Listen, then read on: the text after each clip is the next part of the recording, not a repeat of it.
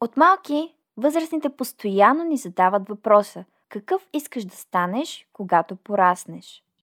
Малките деца дори не се замислят, веднага са готови да изстрелят отговора, който резонира с вътрешното им състояние и нагласа. Колкото повече порастваме обаче, толкова повече за обикалящия свят се опитва да заглуши вътрешния ни глас. Това е една от причините, поради които учениците често се чувстват неориентирани и несигурни при вземането на решения от такова естество. Целта на проекта Envision е да бъде пръв помощник на младежите, които все още се двумят какво искат да следват или пък искат да се уверят, че вървят в правилната посока. Ето защо ние от списание WeMatter с подкрепата на езиков център Force и съдействието на подкаст Модерна мисъл ви срещаме с специалисти от различни професионални сфери, които да разкажат повече за професиите си от първо лице и да отговорят на въпросите, които ви вълнуват или тързаят. Желая ви приятно слушане!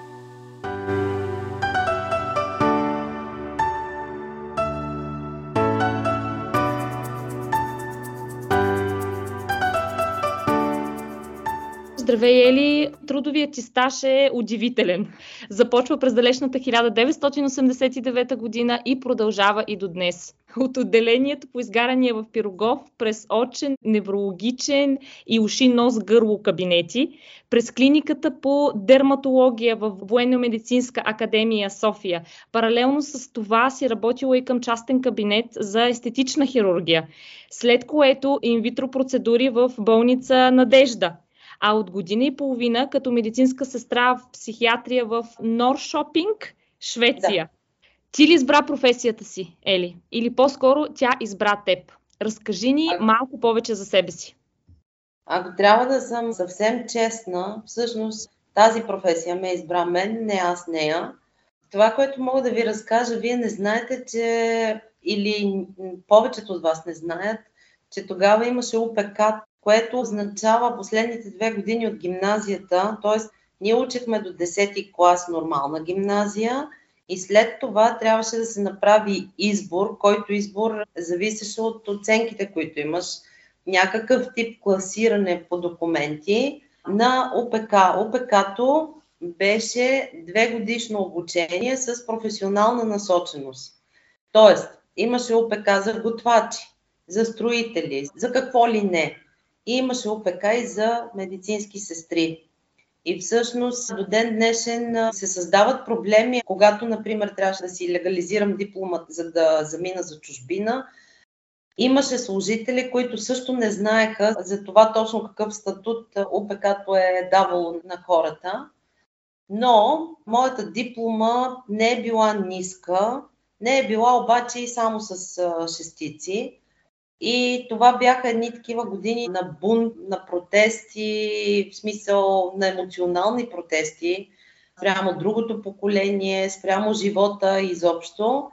Та аз тогава, намирайки се в този бунт, в тия луди години мога да ги нарека, ей така на пук си бях избрала строително ОПК.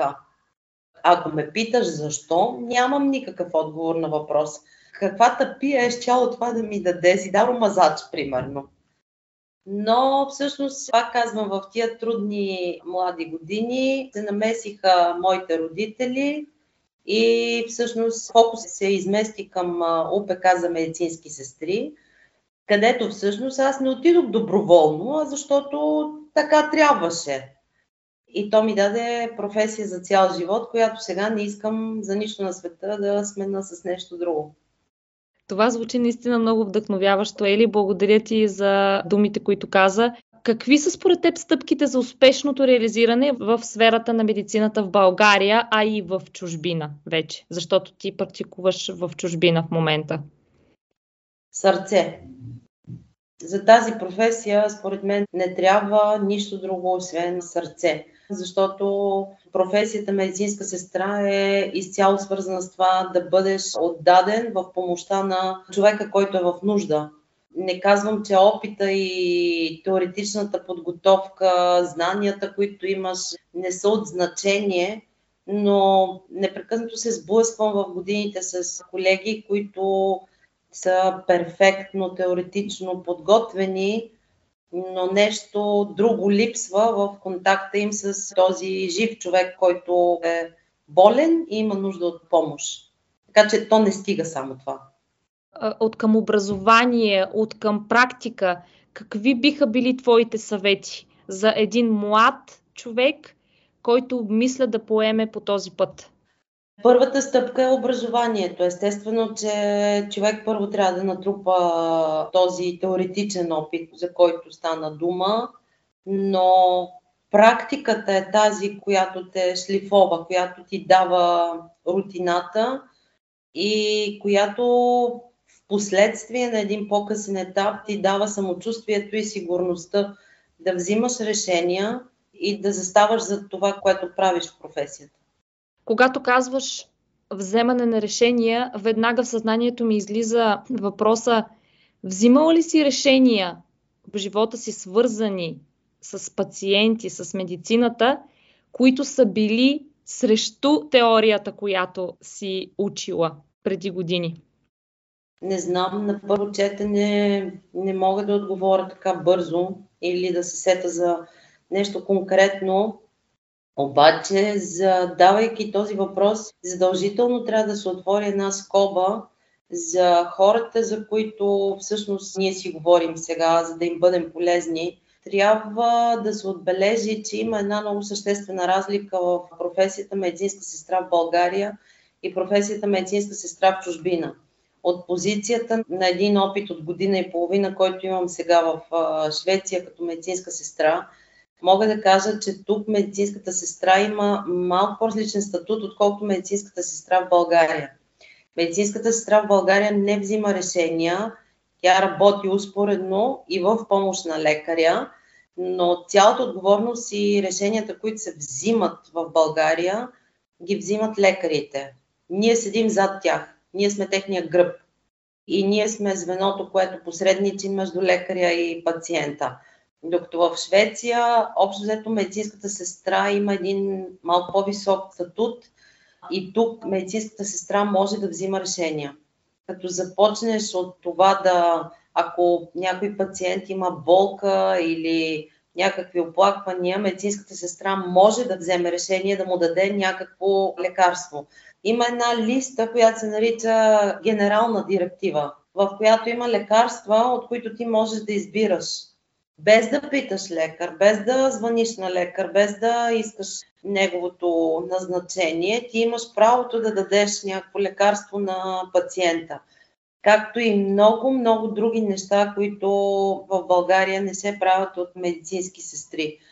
Тази отговорност хем е сладка, хем тежи. Със сигурност. Това наистина звучи изключително важно и вземането на такива решения със сигурност предполагам не ти е било лесно. Да, не е лесно. Ама когато става дума за спасяване на човешки живот, общо взето там не мислиш за правила. Така е. Така е наистина. Не бих могла да кажа, че те разбирам, защото се занимавам с нещо съвсем различно, но може би човек, който ни слуша в момента и който се е насочил към този път, би те разбрал прекрасно какво точно имаш предвид, казвайки това. Какво ти дава тази професия и съответно какви са предизвикателствата, пред които се изправяш ежедневно? Какво ти дава тази професия? Тази професия ти дава удовлетворението да се чувстваш полезен. Няма по-сладко нещо от това да видиш радостта в очите на човек, който е получил подобрение, оздравяване, дете, няма значение. Успешна операция, каквото и да е. Така че това е, което всъщност може да те мотивира през цялото време, през целият ти път, през целият ти трудов стаж. Аз мога да кажа, че това е, което е наградата, която получаваш. Какви са предизвикателствата? Имало ли е моменти, в които си била на крачка да се откажеш от това и да поемеш по друг път? В интерес на истината не. Съвсем честно, мога да кажа, че тази професия ме е увлякла по някакъв начин от самото начало и чисто като знания, всякакъв тип знания и практични, и теоретични, тя ми е давала едно любопитство, което мога да кажа, че ме е развивало и е вървяло в някаква положителна посока напред. Предизвикателства, да, навсякъде има предизвикателства, ама те не са по-различни, отколкото в някоя друга професия. Човек може да се почувства отчаян, неуверен, неудовлетворен, без значение какво работи. То е свързано и с средата. От една страна са колегите, от друга страна е специалността, която си избрал, защото медицина е много общо понятие, много широко понятие. Не всяка специалност е за всеки. Хирургията не е за всеки, работата с деца не е за всеки. Аз още когато завърших, мога да кажа, че бях абсолютно осъзната и казах, че аз с деца няма да работя, не искам да работя и това е един доброволен избор, който съм направила в живота си и не съм имала компромис с това, защото за мен детската болка е нещо, което аз лично за себе си мога да кажа, че не бих могла да го понасям ежедневно. В този ред на мисли, Ели, бихме ли могли да кажем, че човек е роден за тази професия? Или по-скоро труд, упоритост, практика, натрупване на знания, би могъл да бъдеш успешен? И двете са верни, защото има хора, които го носят в себе си и го усещат по някакъв начин. Тогава казваме, че човек е роден за това, защото човек, носейки този импулс, това вътрешно желание, по някакъв начин той го осъзнава и това го тласка в тази посока. Но случая с мен, аз не съм мислила за тази професия предварително. Живота, така да се каже, случайно ме насочи на там, но тази професия ме запали и тя ми даде и желанието, и мотивацията, и удовлетворението да се чувствам, че и принадлежа. А защо в момента избираш Швеция? Какво не ти даде България? Швеция избирам по съвсем лични причини. Швеция я избрах, защото в социално отношение нашата страна не е толкова развита, за съжаление, на този етап. Аз абсолютно вярвам, че след време това ще се промени и няма да бъде така. Но тази страна, шведската страна, тя е страна с доста силно развита социална политика. И понеже аз имам болна дъщеря, всъщност това е начинът да потърся някакво решение за справяне с този проблем. Ако трябва да сравняваш България с Швеция и обратно, чисто предоставяне на възможности за младите хора, какви биха били твоите думи? Възможности има навсякъде. А за младите хора, които ще изберат да работят в България, сега много хора непрекъснато говорят за това колко е лошо нашето здравеопазване. Ние сме свикнали да се оплакваме постоянно и да си хулим нещата, които имаме. Много хора го правят така като закачка, но то се е развило и е популярно. Ние имаме лошо здравеопазване, ние се оплакваме от него, ма колко не е добре системата и така нататък. Всъщност, когато отидеш зад граница и се сблъскаш с другото здравеопазване, разбираш колко добро здравеопазване всъщност ние имаме. В чужбина, когато човек има нужда от един специалист, може да чака и 5 и 6 месеца, за да получи час. В България, ако някой ми се обади и ми каже, че има нужда от най-добрия специалист в някаква област, аз мога да му уредя час за следващия ден за преглед с въпросния специалист. Не само това, ние имаме прекрасни лекари, които наистина са много добри и по някакъв начин, според мен, не е дооценени достатъчно. Така че възможности за развитие, възможности за трупане на опит, възможности за да си добър в професията, да се научиш, в България има чудесни. Разбира се, има доста голяма разлика в заплащането. В чужбина човек получава едно доста по-добро заплащане, упражнявайки тази професия. Но аз мятам, че и това е въпрос на време. И това започва да се променя в България така че, според мен, младите хора ще имат възможността да имат мотивацията да останат в родината си и да си упражняват професията на място. Надявам се това да не е причина да ги напъди към други страни. Да предположим, че в момента ни слуша човек, който вече е на някакъв етап от образованието си. Кога трябва да започне да търси практика? Професията медицинска сестра като обучение е свързана с практика. Тоест, през времето на обучение теоретичната подготовка върви успоредно с практика в различни болници.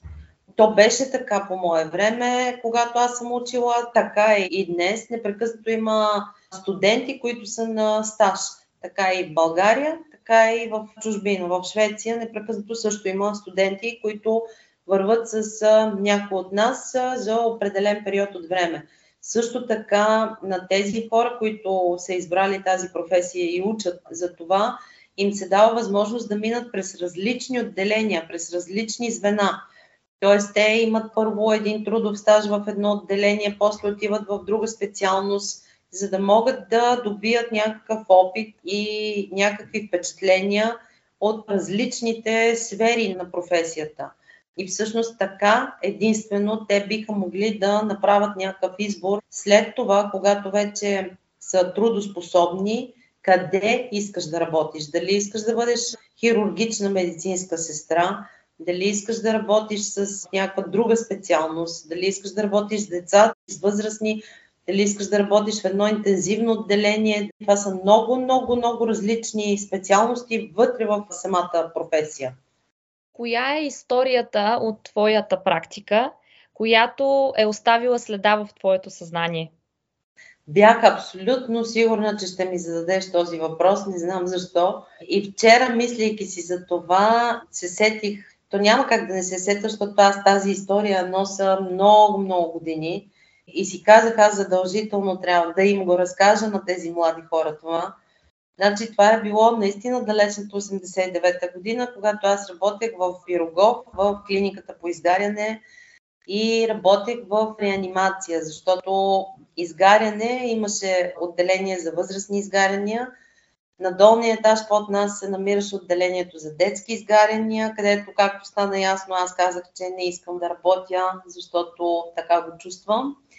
И аз започнах в отделението по изгаряния, но понеже бях добра в работата си, ми предложиха работа в реанимация. Бих казала, че това е изключително тежка работа. Започнах аз работа в реанимация, където имаше място за около 5 или максимум 6 човека. В реанимация на изгаряне има едни специални легла, които се наричат клинетрони. Тези легла съдържат пясък вътре, който в определена температура се поддържа.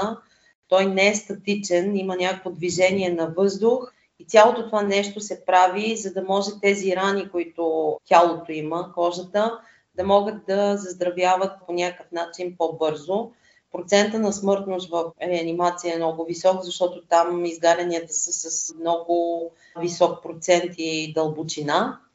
Тогава да се върна към въпроса ти, имаше един мъж, който работеше като инженер, даже името си спомням, Светослав. Работел е в някаква фирма и този инженер беше претърпял една злополука, някакъв хладилник се беше взривил, вътре хладилниците мислят, че съдържат азот течен, нещо такова и той беше получил много, много тежки изгаряния по цялото тяло. Включително беше засегнато лицето и не се знаеше дали той ще започне да вижда. На този етап не виждаше, намираше се първо в един такъв шок. И докато лежеше в реанимация на системи непрекъснато 24 часа в това тежко състояние, излизайки от този шок, вече беше започнал да говори и аз влизам в реанимацията, където е той. И той ми казва, сестра, може ли да увеличиш музиката? То беше някакво радио, което се върти там в всички помещения. И аз казвам, да, разбира се. И той ми казва, моля те, моля те, не излизай, спри за малко. Чуй тази песен. Това беше една песен, която се казва Либерта. И той казва, това е много любима моя песен. Моля те, всеки път, когато чуваш тази песен, да си спомняш за мен, независимо какво ще стане с мен от тук нататък. Този човек оздравя. Той прогледна, започна да чете. Ние сме плакали, когато това стана, защото никой от нас не вярваше, че това ще стане. Изписаха го и общо взето 89-та година е много-много назад във времето. Тая песен до ден днешен продължавам от време на време да я чувам по радиото, случайно. Всеки път, за толкова години, когато аз чуя тази песен, аз се сещам за него и всеки път се чувствам супер щастлива заради начина по който се разви неговата история и щастливия край.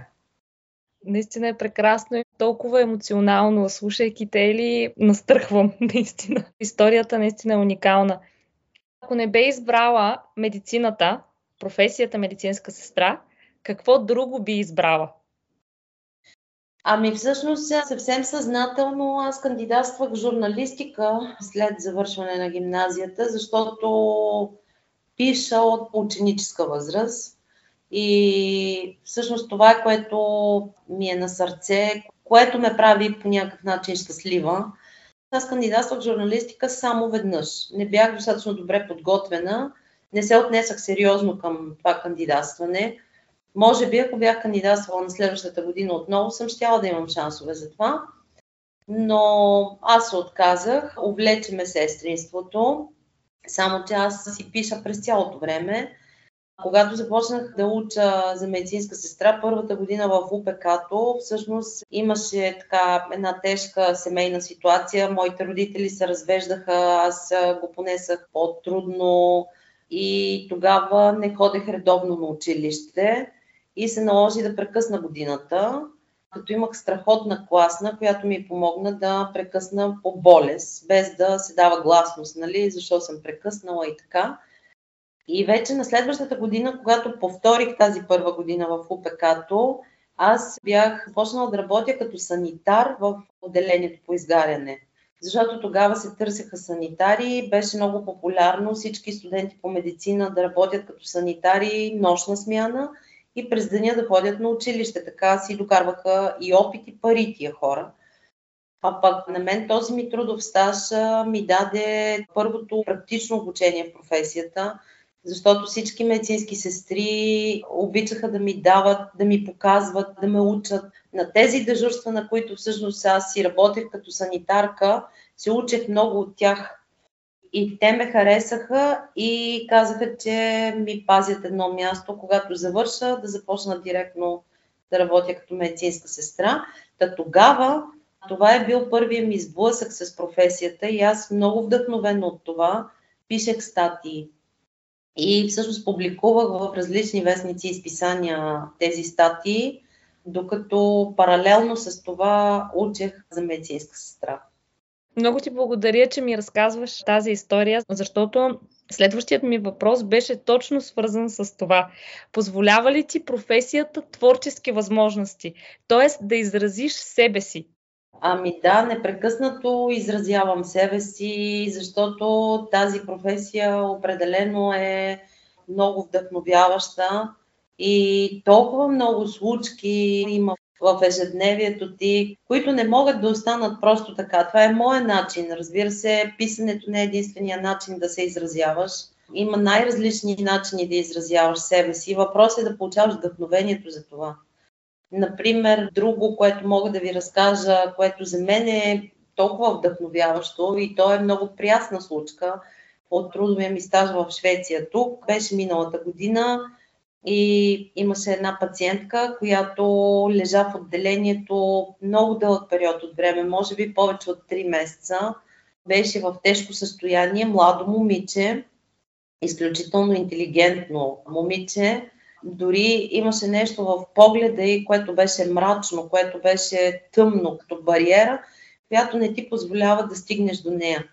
И въпреки това, през цялото време, докато тя лежеше в отделението и аз общувах с нея, аз имах силното вътрешно усещане, че това момиче има огромен капацитет. Тя може да бъде здрава, просто и трябва тази мотивация, за която се хващаш, за да се издърпаш от а, другата страна. Та, така както тя беше зле, зле, зле, сега не искам да разказвам подробности за това, ясно е защо. имаше критични ситуации в този престой в отделението. Дойде един ден, в който аз не бях работила с нея, защото при нас са разделени пациентите на две половини, А и Б страна. Била съм от другата страна последните две седмици. Внезапно я срещнах един ден от другата страна и а, се оказа, че тя е била в а, домашен отпуск за няколко часа. Но аз установих, че това мрачното нещо, което в очите забелязвах и усещах всеки път, го няма. Я питах, ма ти по-добре ли си, как се чувстваш? И тя казва, о да, Елена, много по-добре съм. Не забравяй, че сме си говорили нещо и скоро ти предстои да пиеш алкохол. В първия момент аз изобщо не разбрах за какво става въпрос.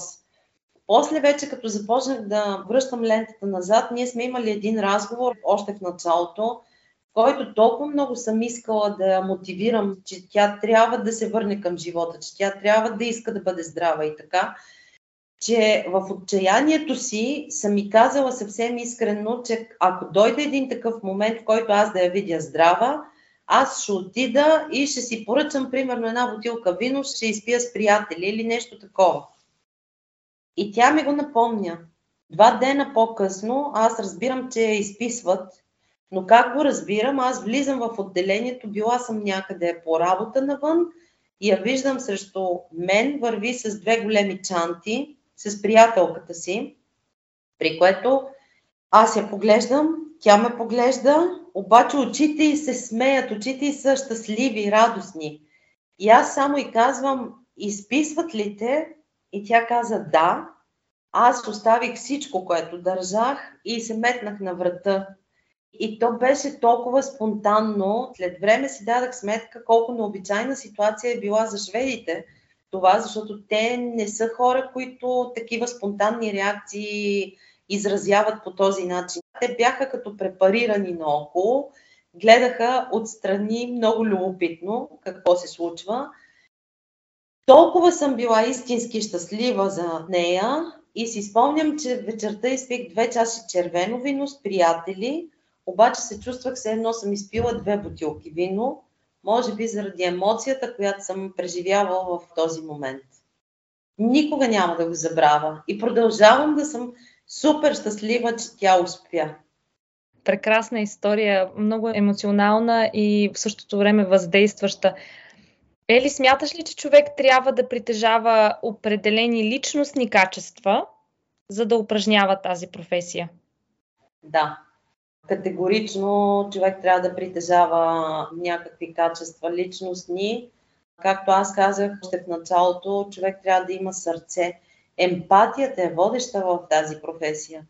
Значи не можеш да бъдеш полезен, не можеш да помагаш на другия човек, ако ти не можеш да се поставиш в неговите обувки, в неговата ситуация, ако ти не можеш да се преживееш болката заедно с този човек. Понякога само да поддържиш ръката на един болен човек е всичко, което можеш да направиш за него. И всичко, което този човек има нужда точно в този момент. Ами има толкова много заболявания, които, за съжаление, са предопределени и е ясно за всички, че те не могат да свършат с благополучен край. Ама това не означава, че тези хора нямат нужда от една такава грижа. Те имат нужда от топлина, от емпатия, от любов, от помощ, за да могат да приемат това, което се случва и да преминат по-леко и по-безболезнено отвъд. Така че в тази професия личностните качества са важни. Не влияе ли работата ти върху твоето психично здраве, Ели? Тоест, предполагам си била свидетел на доста нелицеприятни гледки, на силни емоции, болка. Как се справяш с това? Това, което мога да кажа на тези хора, които те първа ще изберат тази професия, много широко разпространено, популярно е твърдението, чувам го непрекъснато, не трябва да си носиш работата вкъщи. В момента, в който затвориш вратата на работата си, трябва да забравиш това, което се случва там и когато си отвориш вратата на апартамента, вече нищо от това да не е останало в теб. Аз персонално, като Елена, мога да кажа, че това абсолютно не е вярно според мен. Аз си преживявам а, непрекъснато пациентите, техните съдби, техните болки. Случва се понякога дори с дни да мисля за някой пациент и да търся някакъв различен вариант за помощ, за подкрепа и за решение на ситуацията. И в никакъв случай не мога да кажа, че това по някакъв начин ми влияе негативно. Това ми помага да се развивам, това ми помага да си задавам много въпроси, свързани с моя идентитет и моята личност.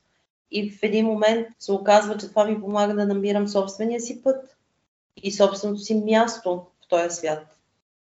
Така че аз лично не бих им дала такъв съвет. Мислете за работата като за работа, мислете за дома си като за дом. Ние всички сме едно. Ели, как си почиваш? Кое е нещото, което те зарежда? Сигурна съм, че щастливия край на пациент, преминал през много тежки моменти, те зарежда изключително много, но извън работата.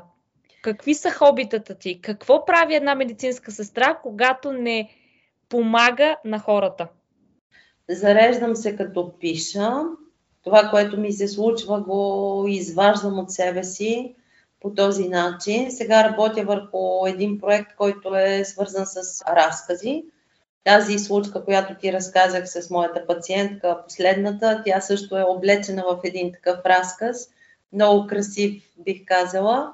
Зареждам се като плувам. За съжаление, тук последните няколко месеца не мога да си намеря точно мястото, на което да се върна към това си хоби. Зареждам се като слушам музика и съм си направила мястото, на което живея така общо взето много уютно кътче. Включително имам една стена в апартамента си с снимки на две близначета, момченце и момиченце, които са дечица на моя близка приятелка и те се родиха преди аз да замина за Швеция на последното ми работно място, болница Надежда, понеже са ми много близки родителите. Аз присъствах на раждането и това ме направи много съпричастна към тях изобщо. Общо взето това е един друг момент, в който също съм се чувствала, като все едно съм се изкачила на Еверест. Тяхното идване на този свят беше толкова вълнуващо за мен, че аз, слизайки от родилната зала към долния етаж, имах чувството, че буквално слизам от Еверест и целият свят гледа в мен и вижда моето щастие и моята радост. А в Надежда има една практика, не знам дали си влизала там, но в болницата има много табла на долния етаж, които са закачени на стените и родители, които са благодарни и щастливи от раждането на своите деца, носят снимки. Всичките тези табла са окачени с снимки на бебета и пораснали дечица. И е ужасно красиво, много е красиво, винаги много ме е вдъхновявало това и много ми е харесвало. Когато дойдох в Швеция и си обзаведах апартамента, бях си казала, че ще си направя една стена с техни снимки и го направих и тази стена е много красива. Много обичам да седа вкъщи и да им се радвам. Благодаря ти, Ели, за всичко, което ни разказа. Като за финал, какво ще бъде твоето послание към всички хора, които обмислят тази професия за свое бъдеще? С нещата, които им разказах, ако съм им помогнала да се вдъхноват за това, всъщност ще се чувствам наистина удовлетворена защото това е, което всъщност мога да дам като съвет. Ако го има желанието, ако сърцето ги води в тази посока и им липсва малко вдъхновение, за да го реализират, ще бъда щастлива, ако съм успяла да им дам точно това вдъхновение, което е било последното звено, за да може целият този цикъл да бъде пълен за да можете да направят този избор.